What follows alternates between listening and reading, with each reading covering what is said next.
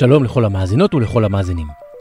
בפרק הזה של מטען חשמלי, הפודקאסט של חברת החשמל, אנו ממשיכים את המסע שלנו בעולם האנרגיה הירוקה והמתחדשת. אז אחרי שדיברנו על PV, אנרגיה סולארית, אנרגיה המופקת מרוח והגירה שאובה, נמשיך אל התחנה הבאה, הלא היא האגירה. מה עושים עם עודפי החשמל ברמת מערכת החשמל? האם אוגרים חשמל בסוללות, בדומה לסוללות שאנחנו מכירים מהבית רק בקנה מגדל גדול יותר? איך אוגרים חשמל ברשת עצמה? כדי לענות על השאלות האלה, יהיו איתנו שלושה. אמיר לבנה, סמנכ"ל אסטרטגיה וחדשנות ושינוי מבני בחברת החשמל, רמי שטרן, מנהל מגזר הנדסה, הולכה והגירה בחברת החשמל, ודוקטור מושיאל ביטון, מנכ"ל הדיוניקס, מומחה למדע חומרים, אנרגיה עתידית וסוללות. מיד מתחילים. אז איתנו נמצא אמיר לבנה, סמנכ"ל אסטרטגיה וחדשנות ושינוי מבני בחברת החשמל. שלום אמיר, מה שלומך? שלום שלום. איתך בעצם נדבר על צעד אחד למעלה, זאת אומרת על האסטרטגיה, מה מנחה את חברת החשמל בנושא אגירת חשמל, לפני שנרד לעניינים הטכניים ואיך זה בדיוק קורה. אז השאלה הכי פשוטה, מה אכפת לחברת חשמל מהגירה בכלל? קודם כל הגירה זה נושא אהוב עליי. אני הייתי בצבא קצין בצוללות. וואלה. הסוללות, הבטריות של הצוללת, זה הליבה של החיים שלה. כל קצין חי לפי הדבר הזה, החיים והמוות תלויים בדבר הזה, אתה לומד אה, להכיר אותו כאילו זה הריאות שלך לצורך העניין. איך זה, איך זה עובד, איך זה נפרק, איך זה נטען, מה התגובות שלו. אתה אומר, זה לא סוללה בסלולרי שאין, אה, נגמר לי, זה אתה יכול להיתקע עם זה ממש. אתה יכול, זה כמו סוללה, רק שאם זה כן. נגמר, אז אתה ועוד אה, חצי מיליארד דולר ושלושים איש נמצאים בצרה. אוקיי. ובאמת המקומות שהנושא הזה של הגירה התפתח בעולם, אני חושב, שיאי הטכנולוגיה יושבים באמת בחלל. ובצוללות מתחת למים. כל נושא ההגירה בכלל בעולם הזה של החשמל הוא ותיק כימי ההמצאה של החשמל במהות שלו, פתאום תפס עוצמה אדירה עם השינוי של טכנולוגיות הייצור החשמל. והוא למעשה נהיה אחד הפקטורים המרכזיים או אחד הפתרונות המרכזיים אה, להתמודד עם העולם החדש של ייצור, אה, ייצור אנרגיה בעולם בסביבה שנקראת זירו אה, קרבון, ללא פליטות פחמן, שזה אומר בלי דלקים פוסיליים, וזה אומר למעשה שימוש בטכנולוגיות של אנרגיות מתחדשות, רוח ושמש בעיקר, אבל גם הידרו ומים. למעשה ההגירה היא התשובה, תכף נדבר על זה, להרבה בעיות שנוצרות כתוצאה משינוי הטכנולוגיה ומשינוי שיטת הייצור של, ה, של החשמל. זאת אומרת, אין אנרגיה ירוקה בלי הגירה, זה חלק אינטגרלי. אפשר להגיד שכן, אם נדייק, אם אתה רוצה כמויות גדולות של אנרגיה ועדיין משק שמתפקד בצורה יציבה, אז אתה צריך למעשה להשתמש באגירה כפתרון האולטימטיבי, ותכף נדבר, אגירה זאת סיסמה, מתחת יש עולם תוכן שלם עם הרבה מאוד טכנולוגיות.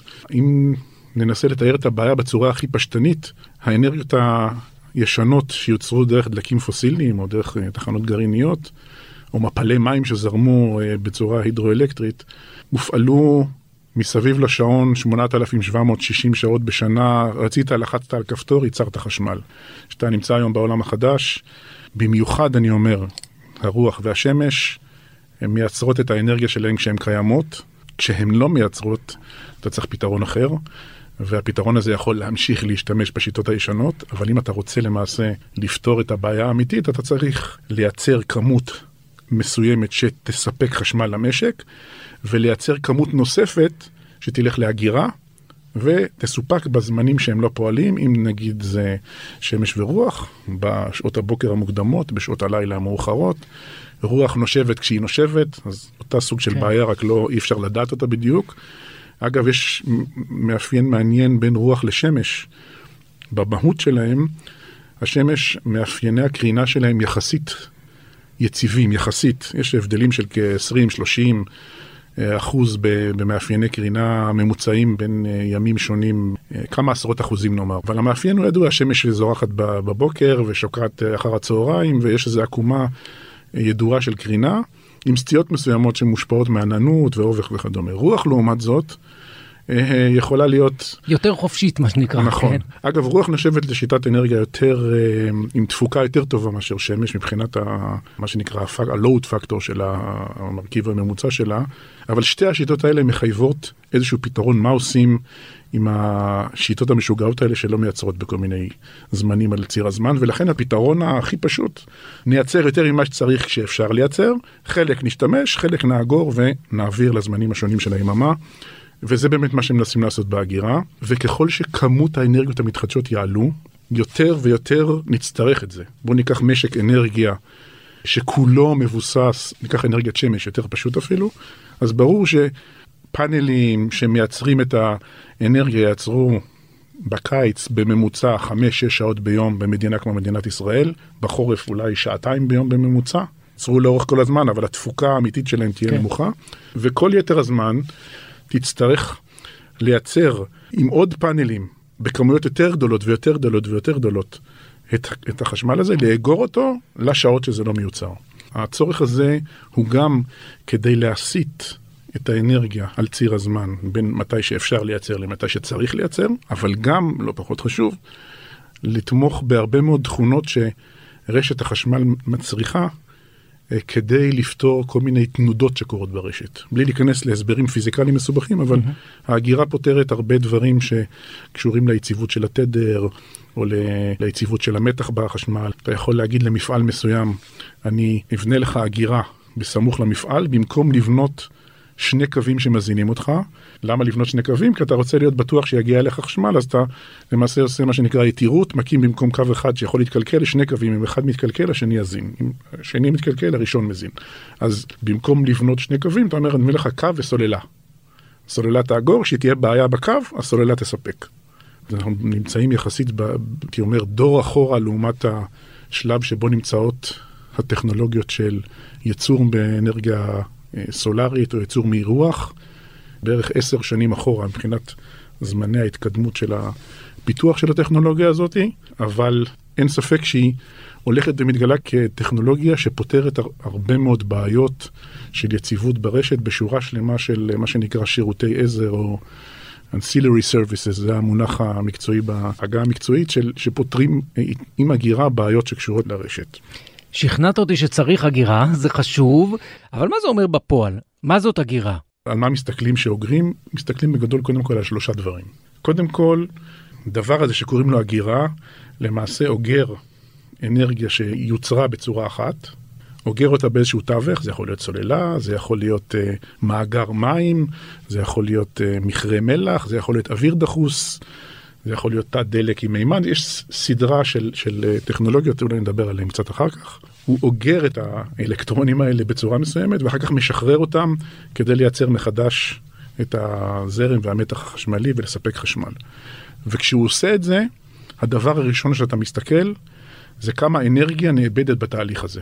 נושא קריטי ביותר, הבסיס שמייצר אנרגיה זה מיליארדים על מיליארדים של שקלים בשנה. וזה מרכיב מהותי בכלכלה, בכל כלכלה לאומית, וכשאתה מכניס הגירה בכמויות גדולות, אתה חייב להסתכל כמה אנרגיה אתה מאבד כשאתה שם בצד את האלקטרונים האלה במרכאות כדי להשתמש בהם אחר כך. כשאתה בוחר איזה שיטה אתה הולך לאגור, אז אם אתה לוקח למשל את השיטה הנפוצה ביותר שכולם מכירים מהטלפון הסלולרי שלהם, מה שנקרא ליתיום איון. סוללות, פשוטות, סוללות, כן. נכון, עם סוג מסוים של חומרים כימיים שנמצאים בסוללות האלה, כי יש כל מיני סוגים של סוללות. אפשר להגיע שם לנצילויות יחסית גבוהות, 85 אחוז, יש כאלה שטוענים אפילו מתקרבים ל-90 אחוז במצבים מסוימים. לעומת זאת, אגב, יש שיטות עם נצילויות שיכולות להגיע ל-50 אחוז, זאת אומרת, הרבה הרבה פחות טוב, עם עיבוד אנרגיה הרבה יותר גדול, אבל יש להם יתרונות אחרים שתכף נדבר עליהם. אז דבר ראשון, תסתכל כמה אנרגיה אתה מאבד. שתיים, אתה צריך להסתכל על כמות האנרגיה שאתה יכול לאגור. טכנולוגיות שונות נותנות לך כמויות שונות. ובוא נדבר שנייה על הכמויות כדי להבין את הבעיה. הבעיה היא בעיה של זמן. כשאתה אוגר אנרגיה למספר שעות, כי בצהריים יצרת חשמל ואתה רוצה לספק אותם בלילה, אתה צריך לאגור אנרגיה בכמות מסוימת. כשאתה מגיע לאנרגיה שאתה צריך לעבור ימים ואפילו עונות אני אייצר בקיץ ואני אשתמש באנרגיה הזאת בחורף. כדי כך, אוקיי. זה יכול להגיע למצבים כאלה, כי, כי כשאתה מסתכל על משק עם 100% אנרגיות מתחדשות, כן. נגיד חצי מהמשק שלך בנוי על רוח, קרה גורל ושבוע אין רוח. מה שנקרא בעולם הימאים שהגעתי ממנו בחיל הים, ים פלטה. שתיל אין רוח.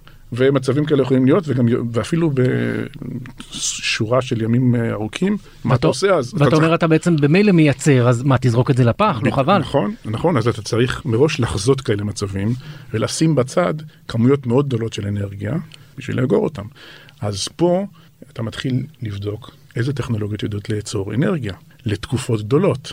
ופה נכנסות לך טכנולוגיות שהמאפיינים הפיזיקליים שלהם מאפשרים לעשות את זה, למשל באוויר, אה, סוגים מסוימים של אגירה במים, מה שנקרא אגירה שאובה, שיכולה, תלוי בגודל המאגר, אתה שואב מים ממקום תחתון למקום גבוה, מחכה. ויכול להזרים את זה למטה, תלוי בכמות המים שאגרת. אה, יש אגירות כימיות של מלחים שונים שאתה מחמם אותם, שם אותם במכרות או במקומות גדולים, ויכול אחר כך את האנרגיה הטרמית הזאת לייצר איתה בחזרה חשמל. אז סוגים שונים של אנרגיה, איזה גודל, איזה נפחים אפשר איתם לאגור. כמובן שנפח גדול גם עולה יותר כסף. נפח קטן עולה פחות כסף, אתה מתחיל לחשב את הכלכלה של הדברים האלה ועושה אופטימיזציות. האם כדאי הרבה קטנים לעומת לגמרי. קצת גדולים? נכון, נכון, נכון. דבר שלישי, זה מה שנקרא משטרי פריקה וטעינה. יש טכנולוגיות, בוא ניקח למשל מים. אם אתה בטכנולוגיה של אגירה שובה, שזו הטכנולוגיה, אני חושב, הכי ותיקה של אגירת אנרגיה בכמויות גדולות בכל העולם, אתה אוגר, שואב מים מבריכה תחתית למעלה ההר, יש כמה פרויקטים כאלה בארץ, ששואבים מים ואוגרים אותם בבריכות עיליות, ולמעשה אתה יכול אינסוף פעמים לשאוב, לרוקן, לשאוב, לרוקן, לשאוב, לרוקן. לעומת זאת צוללות, יש להם מספר מחזורים של פריקה שאתה יכול להשתמש בהם, וכולם מכירים את העובדה שהסוללה בטלפון הסוללה אחרי שנה וחצי מתקלקלת. נכון. וגם תלוי איך אתה, איך אתה פורק ואיך אתה טוען, וכולם מכירים את הסיפור הזה. ואתה... זאת אומרת, תחשבו רק גדול יותר עכשיו. לגמרי, אבל גם תחשוב גם עם כל הכסף שזה עולה, אתה משקיע מיליארדים או מיליונים, תלוי באיזה גודל אתה נמצא. המשטרי פריקה וטעינה זה נושא קריטי, אנשים לא כל כך מבינים את הסוגיה הזאתי, וזה מאוד משפיע איזה טכנולוגיה תבחר. הרבה פעמים, למשל, צוללות הליתיום איין שכולם מדברים עליהם, שעושים בדיקות כלכליות שלהם, מסתכלים כמה מחזורי פריקה וטעינה יש להם. אגב, הם מאבדים גם את היכולת שלהם ב- לאורך הזמן. אני חושב לא... שכל אחד מכיר את זה מהבית שלו, רק ב- צריך להגדיל את הסקאלה. אמת. האם לפרוק את הטלפון עד הסוף, או שכבר ב-40 ולהוציא אותו מהתקע ב-80, נכון. או שלתת לו להמשיך עד 100? בדיוק. וכשאתה מדבר על כלכלה לאומית, כן. ועל כמויות אדירות של הגירה שעולות... אה, מיליארדים. מיליארדים יכולים כמובן, אז, אז מאוד מאוד חשוב שאתה עושה את האופטימיזציה הזאת בין הנצילות, הכמות ומשטרי הפריקה והטעינה, ואז אתה מגיע לעולם מאוד מאוד רחב של טכנולוגיות הגירה.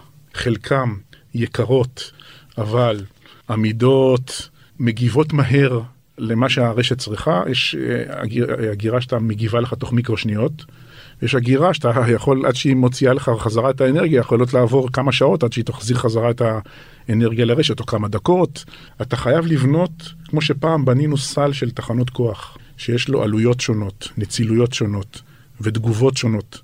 היום אנחנו צריכים לבנות סל של הגירה, ואחד מהדברים שאנחנו בחברת חשמל עושים היום, זה באמת להסתכל על כל עולם הטכנולוגיות האלה, להבין כל אחת מהן את היתרונות והחסרונות שלהן, איך הן יושבות בתוך התפעול הזה של, ה, של הרשת, ולכן זה גם כל כך חשוב לנו הנושא הזה, כי זה למעשה יצור חדש שנולד בתוך העולם הזה, שמשפיע גם על המחיר של החשמל, הוא משפיע גם על איך שהרשת מתנהלת, על כל המאפיינים שלה, על היציבות שלה והשרידות שלה והתנודתיות שלה וההפרעות שיש בה וכו' וכו' וכו'.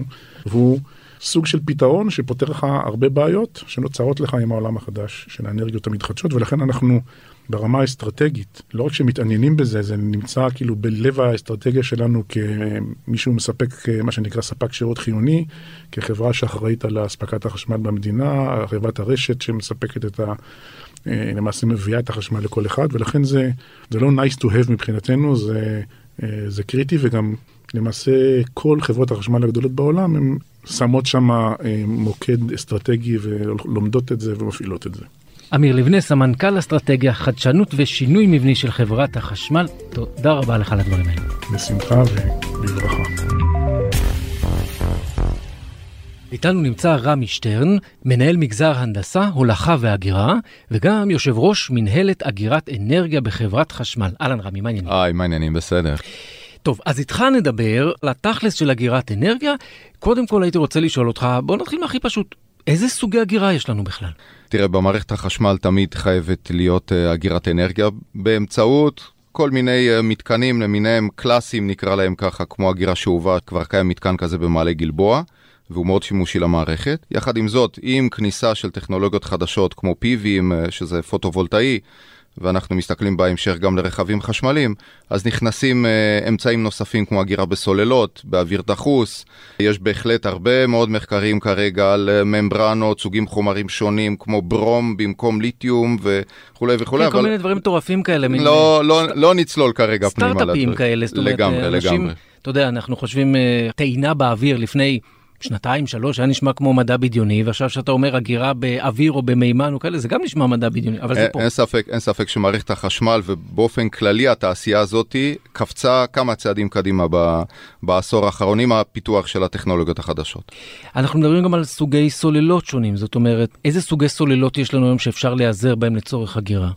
תראה, באופן כללי הפתרון הקלאסי זה סוללות ליתיום. אין ספק בזה, סוללת ליתיום היא סוללה מהירה, אנחנו מכירים אותם גם משימושים אחרים, אפילו בעיתים. יחד עם זאת, יש מתקנים יותר מורכבים, כמו סוללות ונדיום, שזה כבר חומרים יותר מורכבים, נקרא להם ככה, יש סוללות בברום וטכנולוגיות אחרות, אין ספק. שכנראה השמיים זה הגבול, יש המון המון מחקרים בתחום הזה. בואו נדבר רגע עוד על טכנולוגיה, יש עוד כל מיני טכנולוגיות שמעורבות, טכנולוגיות חדשות, טכנולוגיות אה, שמשתמשים בהן היום באגירת אנרגיה, שהן ייחודיות לאגירת האנרגיה? Uh, ליתיום איון זה הפתרון שגם חברת חשמל כבר יישמה uh, פרויקט פיילוט בקיסריה, תחנת מיתוג קיסריה, וזה בהחלט אחד הדברים שמהם אנחנו חייבים ללמוד. איך משתמשים בזה? בואו, בתכלס, בסופו של דבר, מה השימושים של אגרנו את האנרגיה, אבל איך זה עובד בתכלס? תראה, קודם כל הצורך בהגירה הוא צורך בכל מערכת חשמל, אבל יחד עם זאת, ברגע שמתחילים להיכנס עם אנרגיות לא קונבנציונליות, כמו לדוגמה שמש ורוח, אז גם הצורך מתעורר בצורה מיוחדת, וזה מהסיבה הפשוטה שניתן את הדוגמה הכי קלאסית, מה קורה כאשר מגיע ענן, ופתאום כן. PVים כבר מייצרים פחות, או פתאום אין יותר רוח, והאנרגיית הרוח כבר לא מייצרת כפי שציפינו, זה מצד אחד. מצד שני, יש את אותם היצרנים הפרטיים של PV, שהם היו רוצים שגם אחרי שהשמש כבר לא זורחת בעוצמות מספיק גבוהות כדי לייצר את האנרגיה, הם גם רוצים להמשיך למכור את האנרגיה שלהם. ובצדק. בצדק. השקיעו כסף, רוצים לקבל תמורה. בהחלט, בהחלט. אחת הדרכים בלעשות את הדבר הזה, זה לקחת, להתקין גם סוללות, גם מתקן עם סוללות, לצד של מתקן ה-PV, גם להזרים אנרגיה לרשת מצד אחד, אבל גם להזרים בו זמנית אנרגיה לסוללות, לעשות טעינה של הסוללות, וכאשר אין יותר שמש בשמיים בשעות הערב והלילה, אפשר להמשיך למעשה להזרים אנרגיה לכיוון הרשת. בוא נדבר רגע באמת על הדבר הזה, המושג הזה, טעינה ברשת או אגירה ברשת, איך זה עובד בדיוק? האגירה ברשת היא קצת שונה ויש פה הרבה מאוד שימושים מעבר לשימוש של היצרן הפרטי ב-PV. כשמדברים עליו הוא רוצה למעשה למכור אקסטרה אנרגיה מעבר למה שהוא עושה באמצעות PV רגיל. מצד שני יש הרבה שימושים למערכת. מה קורה לדוגמה כאשר באזור מאוד נרחב יש פתאום עננות מאוד גבוהה, פתאום הייצור של האנרגיה באותו אזור יורד, מישהו צריך עכשיו מצד המערכת לבוא ולהחזיק אותו. זאת אומרת, זה לא זרם קבוע, בוא נפשט את זה. בדיוק. פתאום קופץ השלטר, אין חשמל. בדיוק, אני חושב okay. שאחד הדברים, זאת אומרת, אין לי שום ספק שכל האנרגיות הלא קונבנציונליות, הם מביאים אותנו לאיזה קפיצת מדרגה, וגם מבחינה טכנולוגית וגם מבחינת איכות וסביבה ו- וכולי. יחד עם זאת, זה שונה מאוד ממה שהכרנו במערכות חשמל קונבנציונליות. הגנרטור היה מסתובב והכל היה סבבה לאורך uh, הרבה מאוד זמן. זאת אומרת, יש סלדים, יש uh, חדר בקרה, בודקים שהוא כל הזמן מסתובב אותו דבר, מייצר אותו דבר. בהחלט, בהחלט. אבל בעידן החדש, כשיש רוח ויש שמש, אין ספק ששני המשאבים האלה, מצד אחד הם חינמים, מצד שני הם לא סטדי סטייט. תמיד יש וריאציות ותמיד יש שינויים, ואנחנו חייבים לדאוג מצד המערכת, לא מצד היצרן, חייבים לדאוג לכך שתהיה יציבות במערכת, שלא בגלל אה, ענן אחד גדול מדי, אנחנו נאבד uh, צרכנות או נאבד את המערכת או חלק ממנה. אז איך זה בעצם קורה? איך אוגרים את, אותו, את אותה אנרגיה? איך אוגרים את אותו חשמל ברשת? אז למעשה זה עובד כמו סוללה בטלפון. אה, כאשר הכל אה, במצב סטדי סטייט במערכת, כשהכל בסדר, למעשה עושים טעינה של סוללות, לא מדובר על סוללות כאלה קטנות, אנחנו מתלהבים מסוללה של 5, 6 כן. או 7 אלף בטלפון, פה אנחנו מדברים על סוללות של, במונחים של עשרות מגוואטים.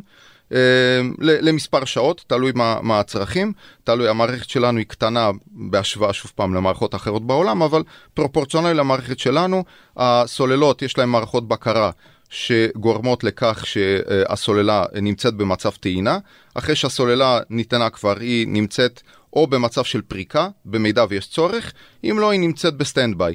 ובמידה ויש איזשהו אירוע במערכת, אז היא עושה פריקה למערכת, היא תומכת למעשה במערכת. זה מצד המערכת. מצד שני, בצד של הלקוח, הלקוח יכול לעשות טעינה של הסוללה שלו באמצעות ה-PV שיש לו בחצר, ברגע שהוא רואה שהשמש שוקעת והייצור של אותו PV שלו מתחיל לרדת, אז הוא ממשיך למעשה גם מעבר לשעות, לשעות הרגילות של השמש, הוא ממשיך לייצר באמצעות הסוללות ש...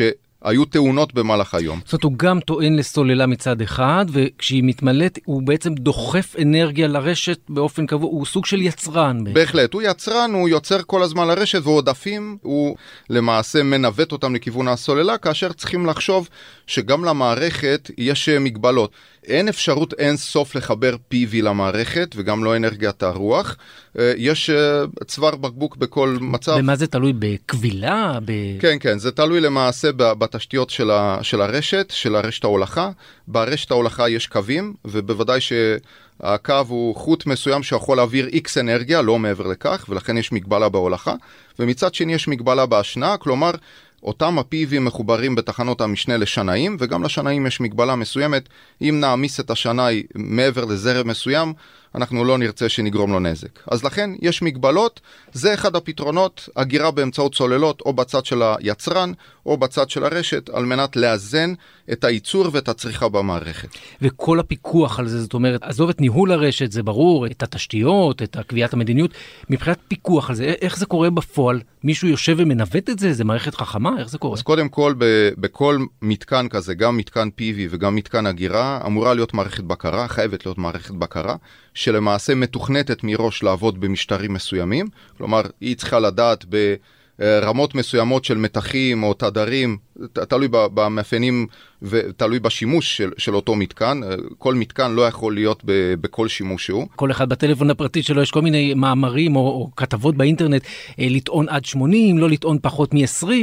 נכון, יודע. נכון. אז יש, יש כאלה דברים, גם אה, לא ניתן, אה, דוגמה, להגיע לפריקה מקסימלית, טעינה מקסימלית, יש, יש מגבלות. מערכת הבקרה היא למעשה עושה תפירה של אותה סוללה למיקום שלה בתוך המערכת, היא יודעת איך היא אמורה לעבוד, איזה פונקציונליות, אם היא תתמוך במתח, היא תתמוך בתדר, היא תהיה הגירה לצורך פריקה יותר מאוחר, זאת אומרת, יש, אה, אה, כל הדבר הזה מתוכנת מראש, אבל בוודאי ובוודאי שמנהל המערכת חייב לראות את התמונה הגדולה ולקבוע מדיניות בתוך הרשת על מנת שלא כל מתקן עכשיו יתחיל uh, לעשות מה שהוא רוצה וגם לא כל יצרן פרטי או גם לא חברת חשמל יתחיל כל אחד uh, ללכת לכיוון שלו שיותר נוח לו. זה מערכת מאוד חכמה נכון? זה לא uh, בבית שאנחנו מחברים מטען לקיר וגמרנו וטוען וגמרנו. זה יהיה חייב להיות הרבה יותר חכם מזה ואני אכניס אני אזרוק פה עוד uh, משתנה בתוך הנוסחה הזו רכבים uh, חשמליים הרי רכב חשמלי גם יש לו סוללה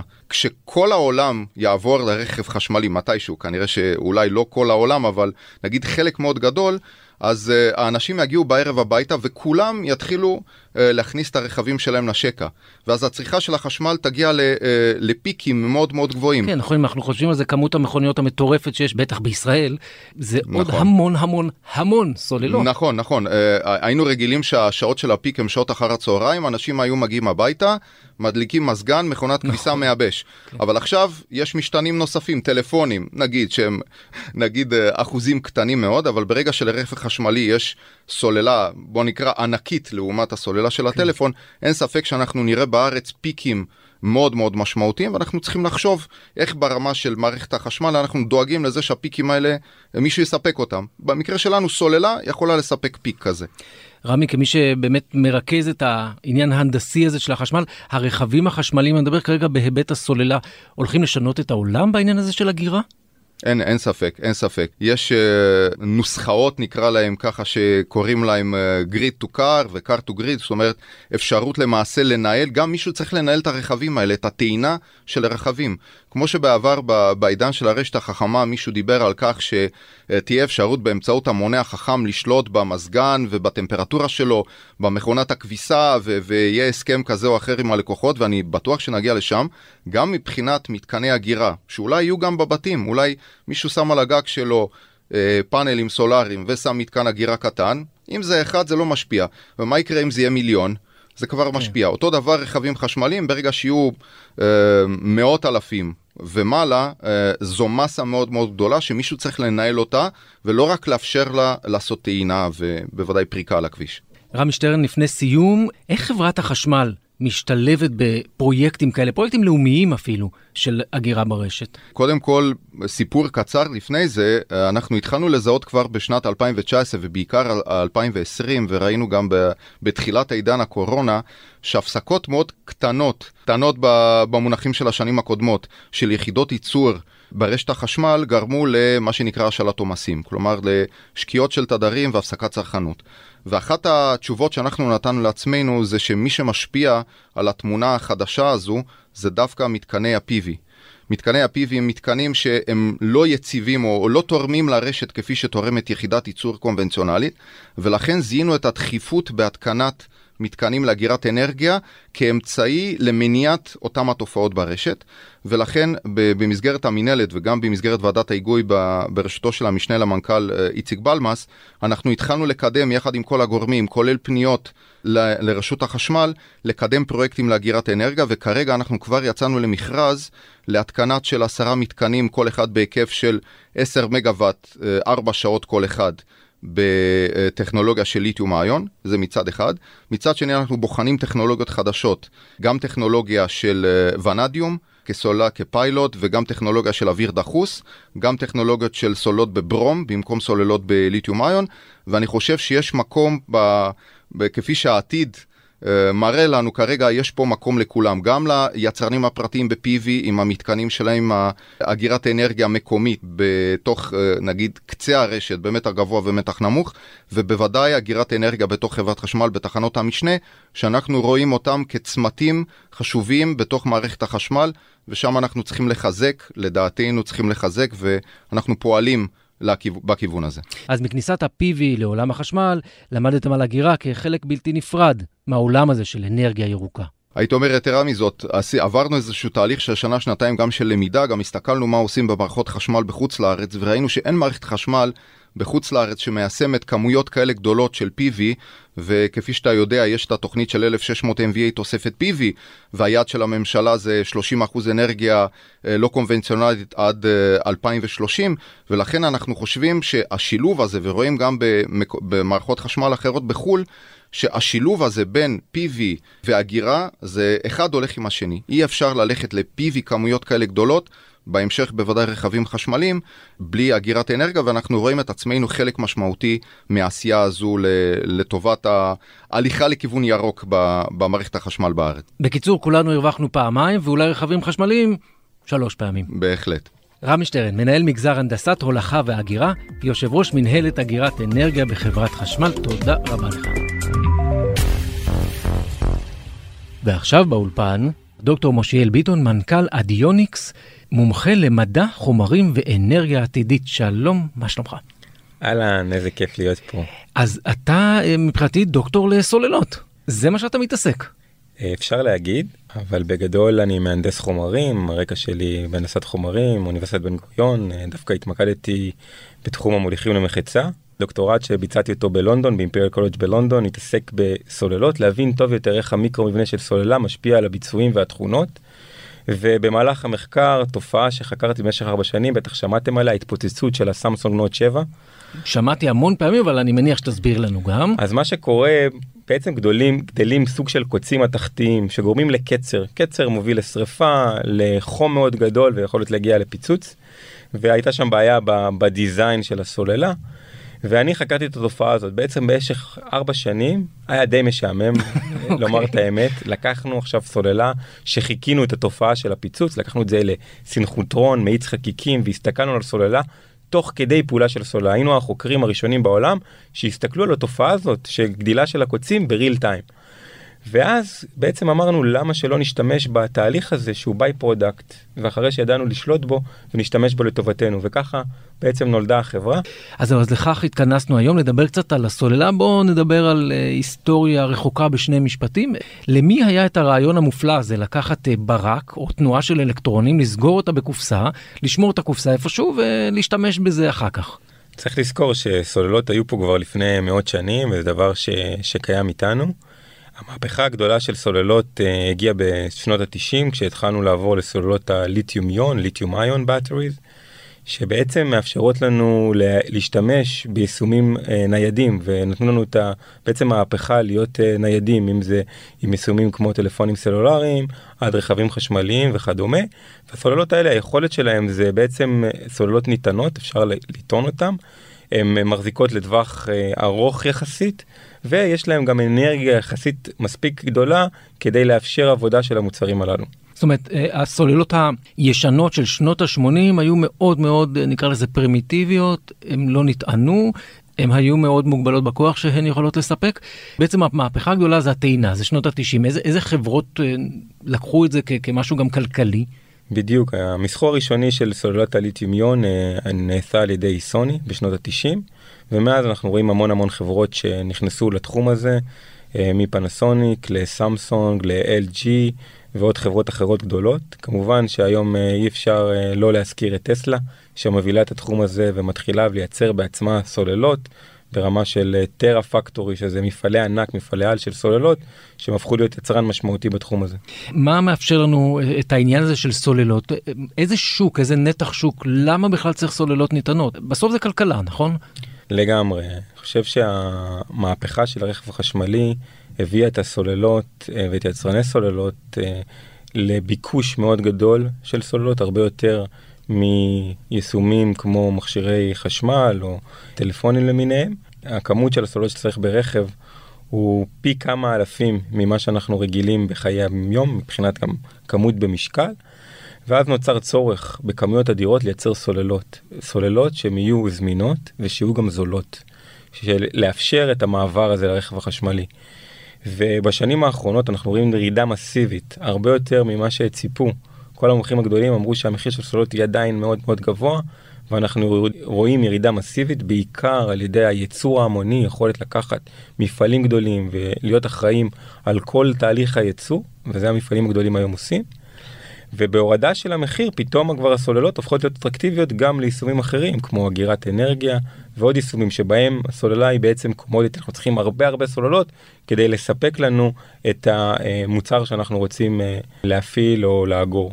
אבל סוללה היא סוללה, לא, מה, מה עוד אפשר לשפר בסוללה? זאת אומרת, אה, אם אני חושב על זה, מה זה ברמת החומר, ברמת, וזה אגב מה שהחברה שלכם עושה, אז בואו רגע נדבר על זה. לגמרי, אני חושב שחשוב קצת אה, להסביר מה זה סוללה. בסוללה יש אה, שתי אלקטרודות, אנודה וקתודה, ויש בעצם משהו שהוא ספרטור, מפריד בין האנודה ואלקטרודה, ואלקטרונים, יונים זזים מצד לצד, כמו משחק כיסאות, בזמן טעינה ובזמן פריקה. ורוב הפוקוס בשנים האחרונות היה על הכימיה של הסוללה, לשפר את הכימיה, להגיע להשתמש בחומרים עם צפיפות אנרגיה גבוהה יותר. ובחמש שנים האחרונות אנחנו רואים יותר ויותר פוקוס על ההנדסה, תהליכים אוטומטיים, תהליכי ייצור, אז יש המון מקום לשיפור בכל תהליכי הייצור של סוללות, כדי להפוך את הייצור להרבה יותר יעיל וזול. וגם כשאנחנו מדברים על הנדסה, אז גם זה הנדסה של רמת התא, רמת היחידה החוזרת הקטנה ביותר בסוללה, שאותה גם אפשר לשפר. אם נסתכל באמת לעתיד הקרוב וגם לעתיד הרחוק, לאן אנחנו צפויים להגיע. זאת אומרת, היום, אחת הבעיות הרי של הרכב החשמלי, באמת, כמו שאמרת, שאי אפשר לנסוע איתו רחוק כמו מנוע בנזין. לאן אנחנו צפויים להגיע בתחום הזה? אז המהפכה של הרכב החשמלי כבר uh, מתרחשת, זה משהו שהוא קיים, וכל חברות הרכב, אם עד לפני כמה שנים זאת הייתה חידה, היום כבר יודעים בפה מלא שכולם עוברים לשם. כמובן זה נתמך על ידי ממשלות, רגולציה, אבל גם הציבור מבין שזה הרבה יותר נכון אה, לעבור לרכב חשמלי. הרכב החשמלי היום כבאמת מוגבל, אבל ההגבלה היא לא רק על ידי הסוללה. כמובן שהפתרון הנוח והפשוט זה אה, לקחת ולבנות סוללה טובה יותר, אבל כמובן זה לא אה, קסם, המון פיתוח אה, סובב דרך הסוללה. והדבר הנוסף זה הרשת, רשת החשמל, כי אחת הבעיות זה שהרשת צריכה לתמוך בהרבה רכבים חשמליים, להטעין אותם באותו זמן. כל הדברים האלה של טעינה ומרחק זה משהו שהוא באמת צריך לקחת בחשבון. היום לאט יותר ויותר מבינים שהמרחק הוא כבר לא הבעיה הכי גדולה, היא בעיה שקיימת ואפילו יש מושג שנקרא range anxiety, אנשים חרדים כן. אה, שתיגמר הסוללה כמו שיגמר הדלק זה, וכמובן... זה קורה לנו בטלפון כל הזמן, אתה יודע. קורה בטלפון אבל ב...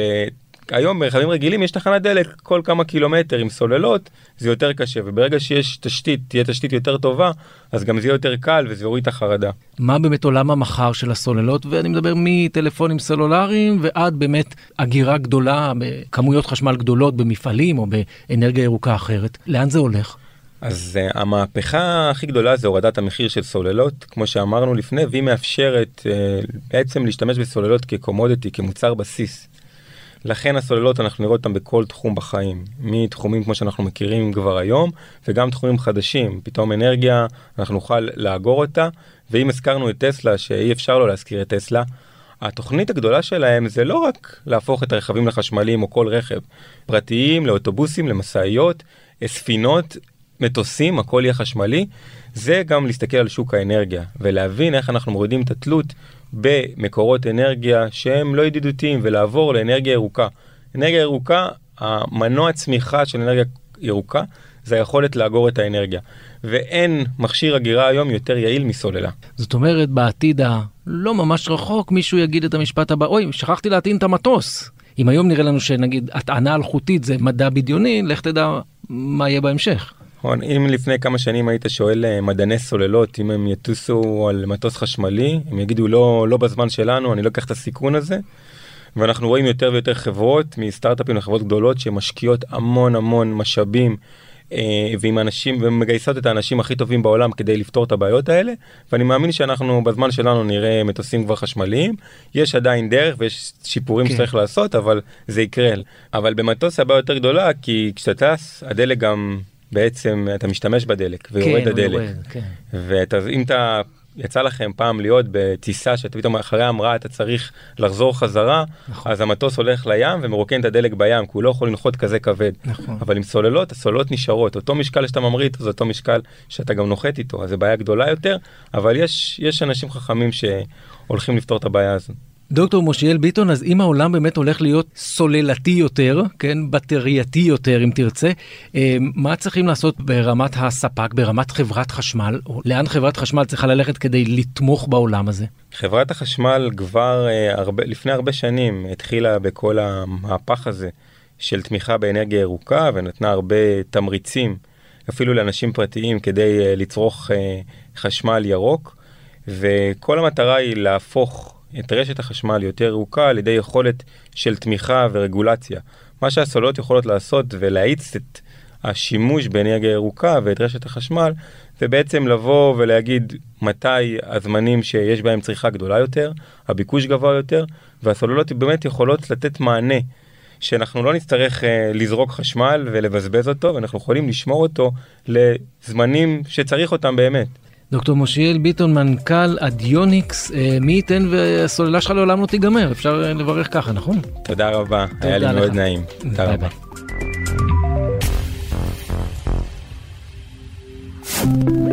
הופק על ידי רשת עושים היסטוריה.